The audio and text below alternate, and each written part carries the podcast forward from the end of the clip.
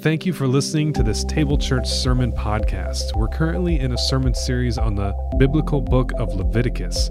Now, this is a book that's been described as weird, gross, and backward. And the fact is that there's a lot of stuff going on in Leviticus that's strange to us today, which is all the more reason for us to study it. Because when we get below the surface, we're going to find God's beating heart of love for you and for me.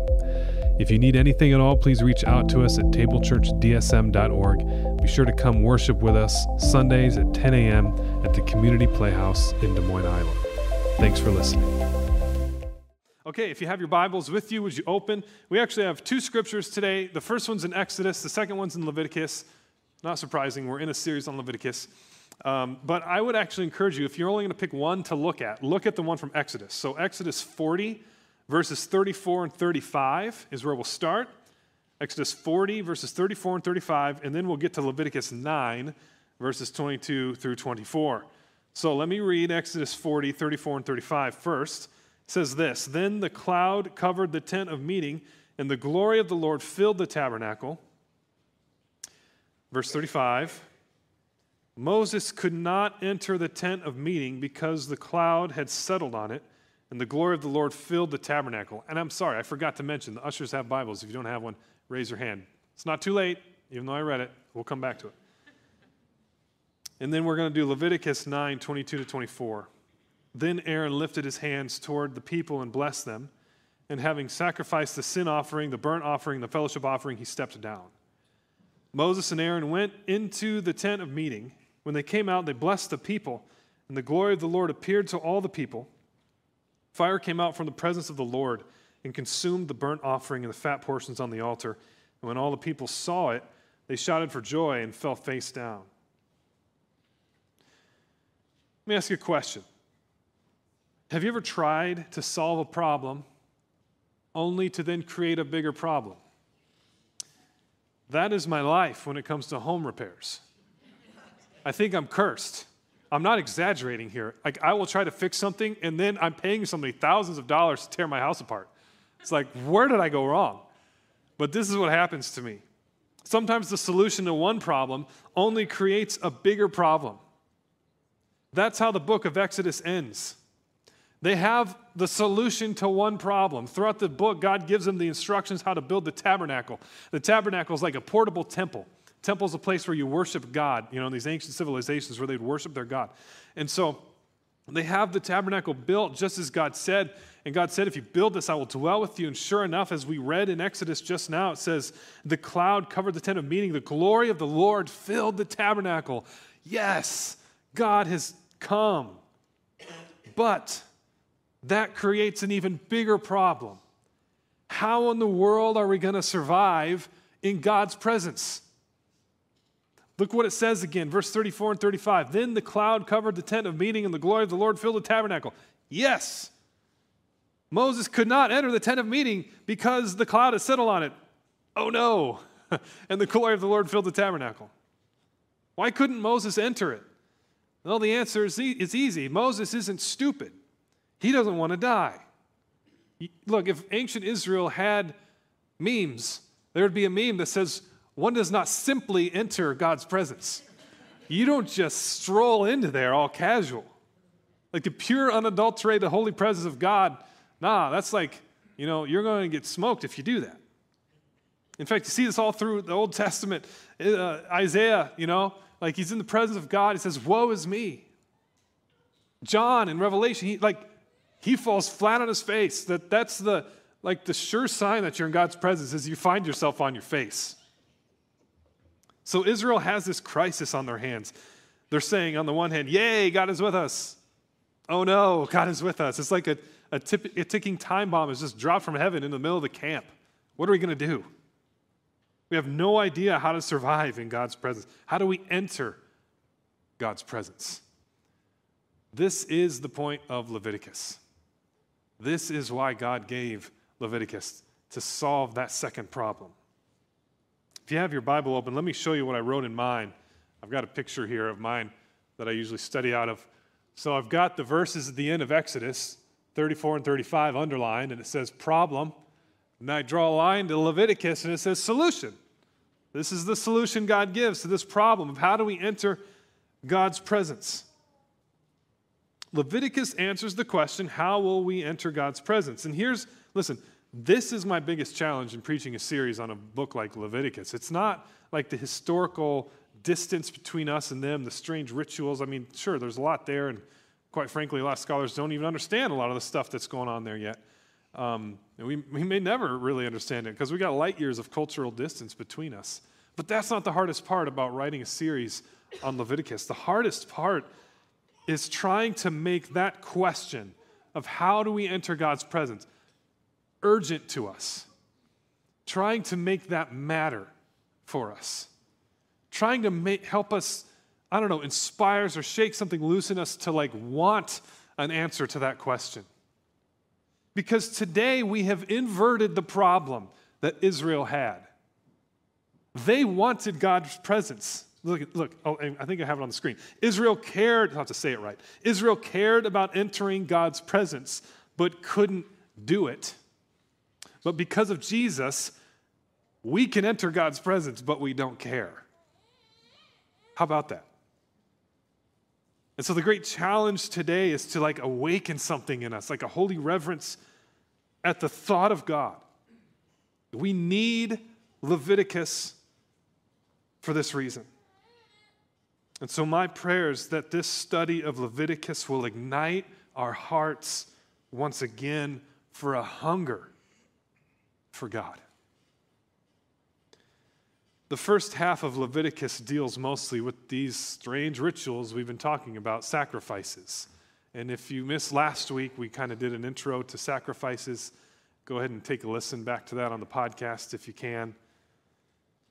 But the first nine chapters talks about sacrifices, the details, the nitty gritty of how to do it and what the different kinds are and that kind of thing. And then it kind of climaxes in the passage we read today from chapter 9, where the priest Aaron offers sacrifices for Israel, finally enters God's presence. And so, by learning about this process of sacrifice that's been detailed to us for nine chapters, we can learn a lot about what, what is required of us as a true worshiper of God. There were different kinds of sacrifices. Some of them didn't, didn't involve animals. Um, some of them were like grain offerings and things like that, drink offerings. Uh, but today we're going to walk through the process that was common to many of them and to see what these, these individual steps of sacrifice have to say to us. So there's six steps, uh, generally speaking, when it comes to sacrificing an animal in the tabernacle. And I want to walk through each step quickly and, and just kind of see what they mean and how that might uh, apply to us. So the first step is called presentation, the presentation ritual or rite, if you prefer. The first thing you do when you're going to sacrifice is you present your offering before the priest. This is the presentation. The priest has to inspect it for any blemishes. The text throughout Leviticus is very clear. The offering is to be, it says, without defect or without blemish. Now, why would this be? Well, if you're offering a goat, you know, uh, from your flock, it would be pretty tempting, wouldn't it, to be like, okay, that goat's got something weird going on. Like, I'm, it's probably going to die soon anyway. I'm just going to sacrifice that one. Like, that would be easy to do, wouldn't it? That'd be tempting. And so the, the priest is like inspecting the teeth and the eyes, just going all through the goat to make sure that this is actually a good specimen of a goat. Now, like, why, why would this matter? Well, it's because, uh, well, last week we learned it's not about what you bring, it's about how you bring it. You remember that? But this is the other side of that same coin. What you bring says something about how you're bringing it, doesn't it? If you bring your worst, that says something about what's going on here. So here's what the presentation rite tells us how you approach God shows how you view God. And guess what? That truth hasn't changed an inch since Leviticus. Like, we might not be bringing goats anymore. We'll talk about that in a little bit. But how you approach God still matters. How you approach God still matters. Like, do we come, like, we don't worship at a temple, you know, we come here and worship is, of course, more than the hour on Sunday, much more than that, but that's nonetheless what we're doing here on Sundays is we're worshiping through singing, through giving, through the word, through sacraments. How do you come? How do you approach God? Do you come and, I don't know, kind of mumble your way through things? Do you come and kind of roll your eyes? Do you come and think, why do I have to do this? I, there's no way around this. That says what you think of God, doesn't it? Because that's what worship is it's ascribing worth to God. So, what kind of worth are you ascribing to Him?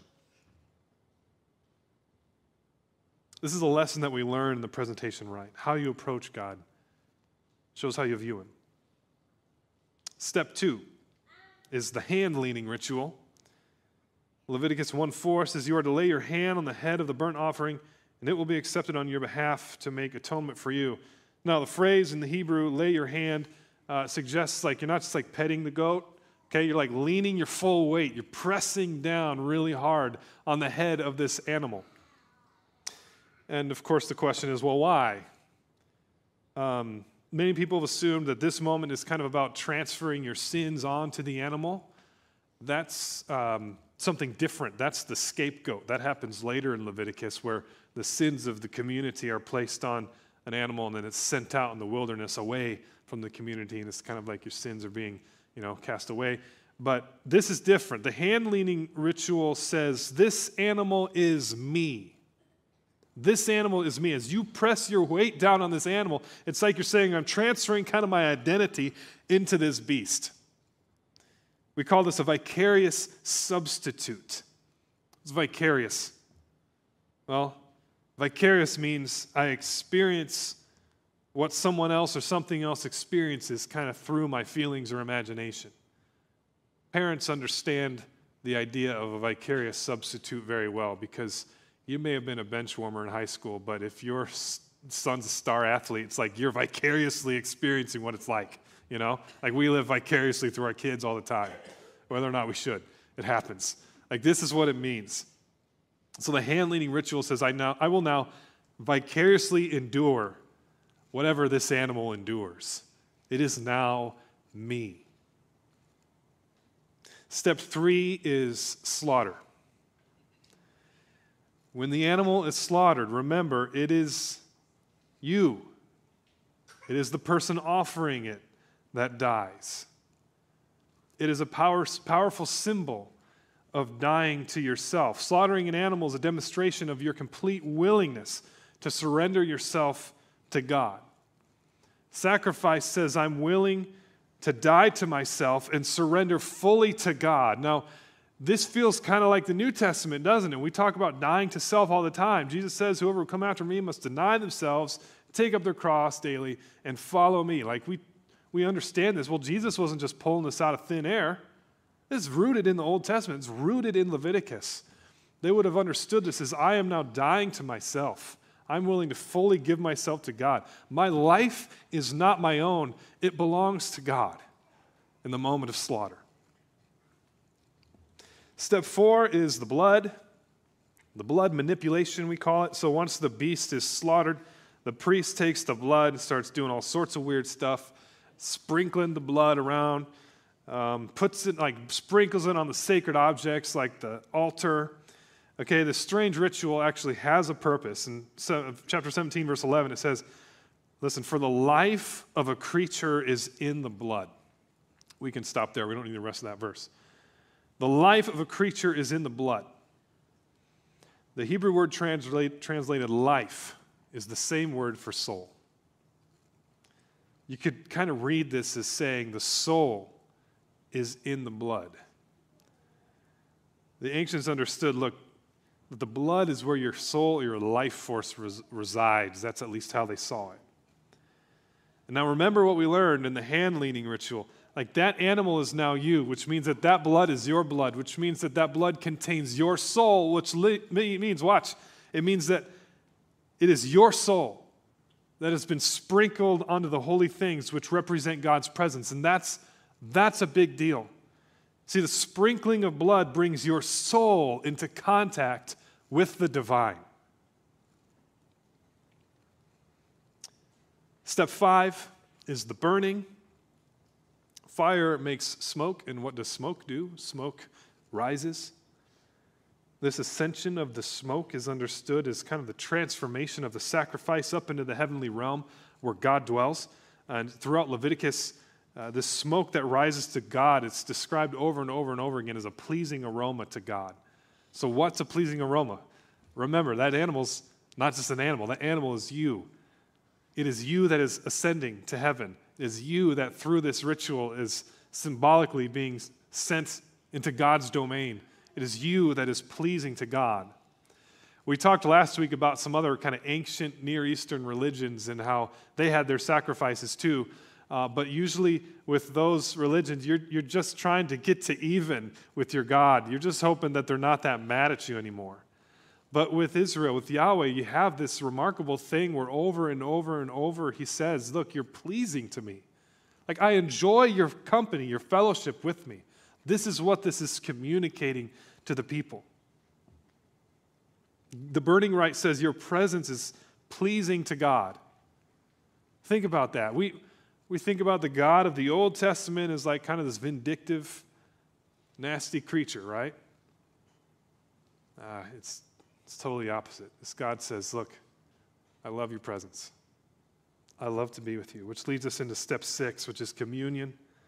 After a sacrifice, it was common you'd eat the remainder of the sacrifice. I mean, you just cooked it, right? So, time for burgers. You just cook it and you serve it up. You eat it in the presence of your friends, and you eat it in the presence of God. See, what's happening here is one of the most powerful symbols in the ancient world eating a meal together. This is the power of a sacrifice. At the end of it, God welcomes you to his table. He says, Come dine with me. You have this time of communion with God. That's the level of communion that comes from the sacrificial practice. It allows Israel to dwell in the house of God. So, the priest Aaron walks through all of these steps we just talked about. And then here's what happens our, our, passage, we'll read it again. Moses and Aaron then went into the tent of meeting. When they came out, they blessed the people, and the glory of the Lord appeared to all the people. Yay, they, they went in and they made it out alive. And then it says, verse 24 Fire came out from the presence of the Lord and consumed the burnt offering the fat portions on the altar. In other words, God accepts their offering. And when all the people saw it, they shouted for joy and fell face down. This is like for an ancient Israel at a goosebumps kind of moment. Like you're like, wow. Can you believe what just happened? God accepts us. He took our offering and we can now dwell in his presence. This is the climax of everything through Exodus up until this point. Moses and Aaron did it, which means they all did it, and so they shouted for joy and worshiped. Now, here's, I think, the spiritual application of all of this it's this before we can have God's presence, we must want God's presence. It seems to me today that people aren't, we're just not terribly bothered by it, you know? Like we're just so used to maybe our kind of daily lives and rhythms, and I, I don't know, we don't, we don't ache for the presence of God like maybe past generations have. But could there be anything that matters more than having this union with God that so many saints have talked about experiencing? If God is who we think He is, what could be a higher pursuit than that? A.W. Tozer says complacency is a deadly foe of all spiritual growth. Desire must be present, or there will be no manifestation of Christ to his people. He waits to be wanted. I don't know about you. I don't want to be in that group that never experiences. There will be no manifestation of Christ to his people. I don't want that. He waits to be wanted. Leviticus shows us that to get to that point where the fire of God falls, there's a lot of work that has to happen inside of our hearts first. Like some, some Christians think, ah, you know, all those old rituals and things that they did in the Old Testament, like none of that applies to us anymore. Jesus died for our sins, so we don't have to worry about any of that stuff. And yeah, Jesus did die for our sins. He was a perfect sacrifice. We'll talk about that a little more in a minute. But look, if you think that that means that your heart before God doesn't matter, you need to think again because all that stuff from Leviticus, it might look different today. We worship different today, but while the outside, the external things have changed, the truth about your heart hasn't receded an inch. In fact, it might have gone even more. We're not sacrificing goats anymore, but what does Romans 12 say? Offer your bodies as a living sacrifice, holy and pleasing to God. This is your spiritual, your true and proper worship. We often think that Jesus' death like lowers the bar of expectation for us now. Like we get it all chilled because we're, you know, New Testament era. We're past, you know, post Jesus, so it's all easy for us, all good now. It lowers the bar of expectation. But look, when you really look at it, the opposite is actually the truth. We used to sacrifice bulls and goats. Now, who's the sacrifice? You are. You're a living sacrifice. People in the Old Testament gave God like 10% of their stuff. You know, what about now? Jesus says, freely you have received, so freely give. Like the New Testament's answer to how much should I give is, yup. Like that doesn't make things easier, does it? We may not have to do the rituals of Leviticus anymore, but the heart behind them very much remains. The bar has not lowered. And when I read Leviticus, I get convicted about how apathetic my heart is. Maybe I should sacrifice a goat sometime just to remind myself this is the level of commitment we're talking about here. Like I am to like give myself to God as a living sacrifice. Every year our staff gets together to pray and discern about like what God might be doing in our church. We call it a thematic goal. And a thematic goal is a, a clear, simple statement that, that defines like what's the one thing that we feel like God is saying you need to accomplish this in the next year. And so we did that. We got together and we spent time in prayer. We, we go through all of our ministries. It's tons of fun. We have these cards green, yellow, red. Everyone's got one and we just like go through everything in the church. And on three, you hold up your card. It's how, how, how you think it's going. So it's like table groups one, two, three. And you hold up a green, yellow, or a red card. If it's green, it's like, I think it's going great. If it's yellow, I think it's so so. If it's red, I think it's horrible. And so on three, everyone holds it up. You got to like kind of put yourself out there, you know, and especially when it's your ministry. How's the, you know, worship? One, two, three, go. And then we talk about, okay, why did you say green? Why did you say red? And, and through that process, hopefully, we can, you know, on the maybe more earthly sense, like improve our leadership, improve our processes, and that kind of thing. But the other thing that we're trying to do is just to discern, like, what is God doing? Where is He at work in Table Church, and what is He leading us toward right now?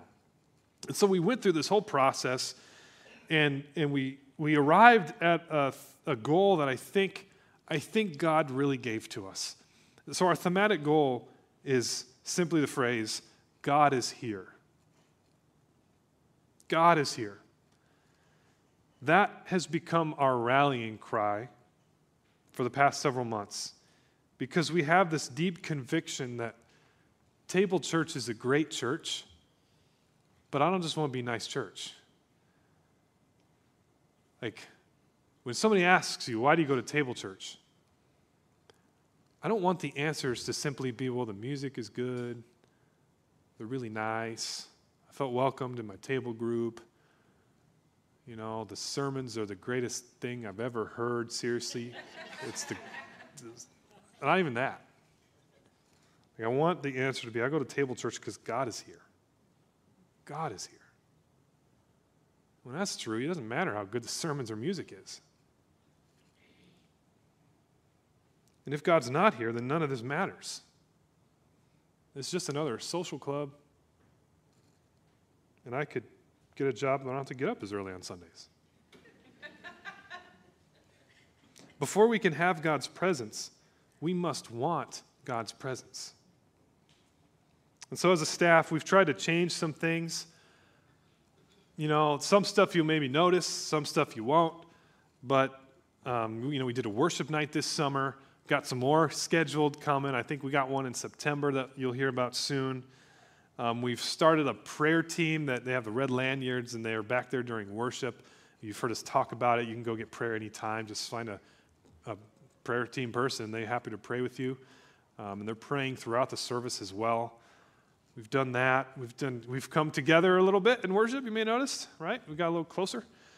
Um, all of these things are, I mean, not the prayer, but so much of it's external, you know? Like, so much of it is just kind of, I mean, it, it means nothing if our hearts aren't in it, right? Like, hopefully, I think, I do believe in creating environments that are conducive, like to focusing ourselves on God. I think that matters, and that's what, we're tr- that's what we try to do. But like nobody can force anybody to want God, you know? Like God won't even force you to want him. Like that's that's really up to us to say, God, what maybe you don't want God and you don't care. You just you know, my heart is cold. God, just help me, you know? I don't want my heart, to, I want to want God. Maybe that's where you are today. The only thing I, the best thing I know to do to try to stir our affections towards God is to simply gaze at Jesus. Not only his teachings, but also what he's done for us. The incredible good news is that Jesus has done the work of the sacrificial system once and for all. But the question, do you want it? That still remains.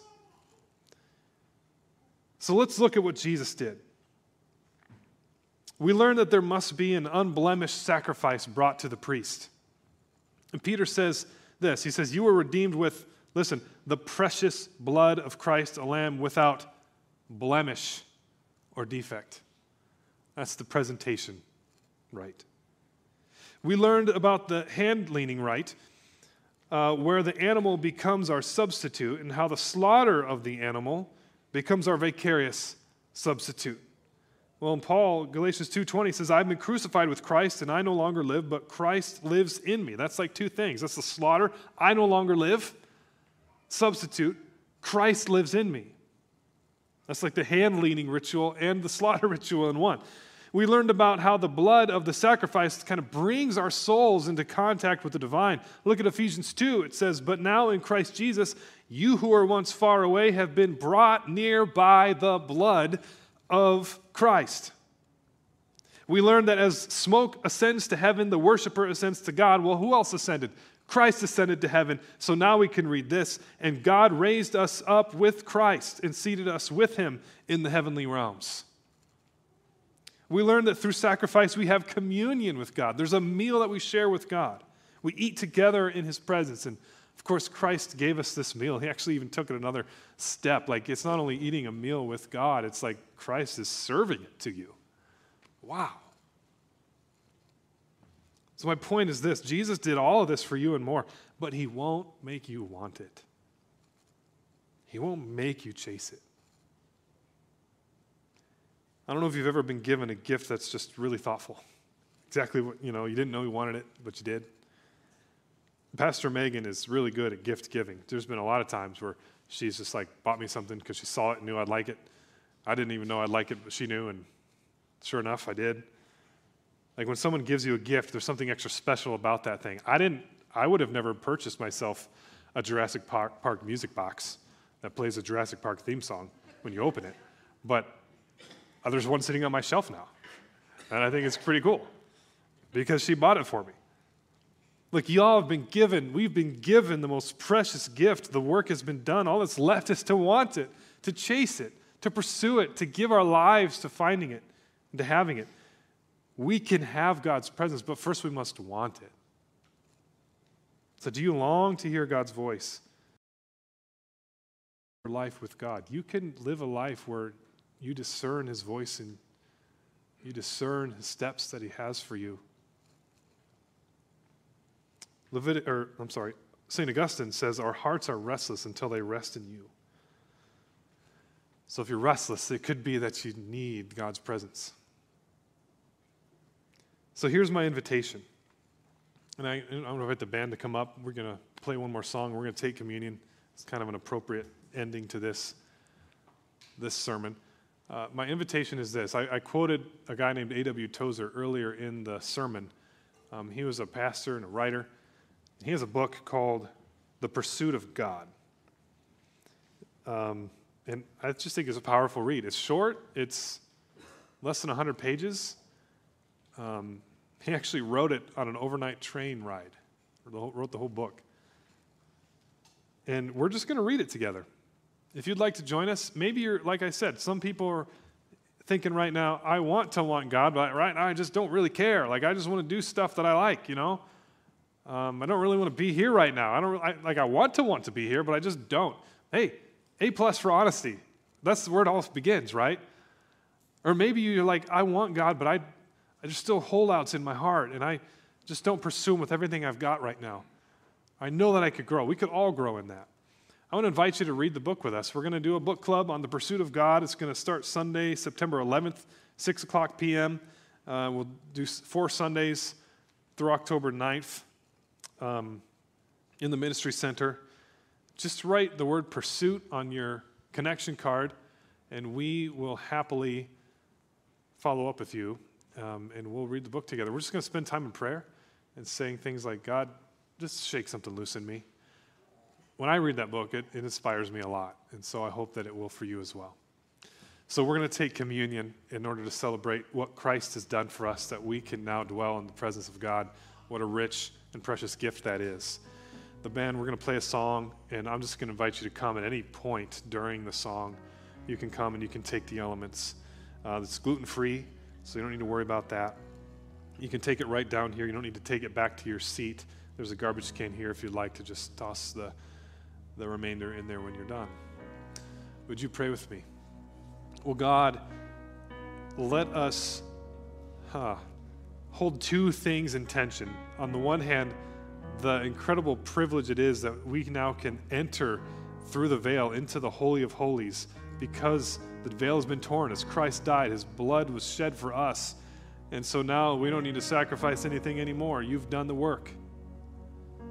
And I, I, can, it says in Hebrews, I can boldly enter your presence. I can come with confidence. But Lord, let that not become lackadaisical.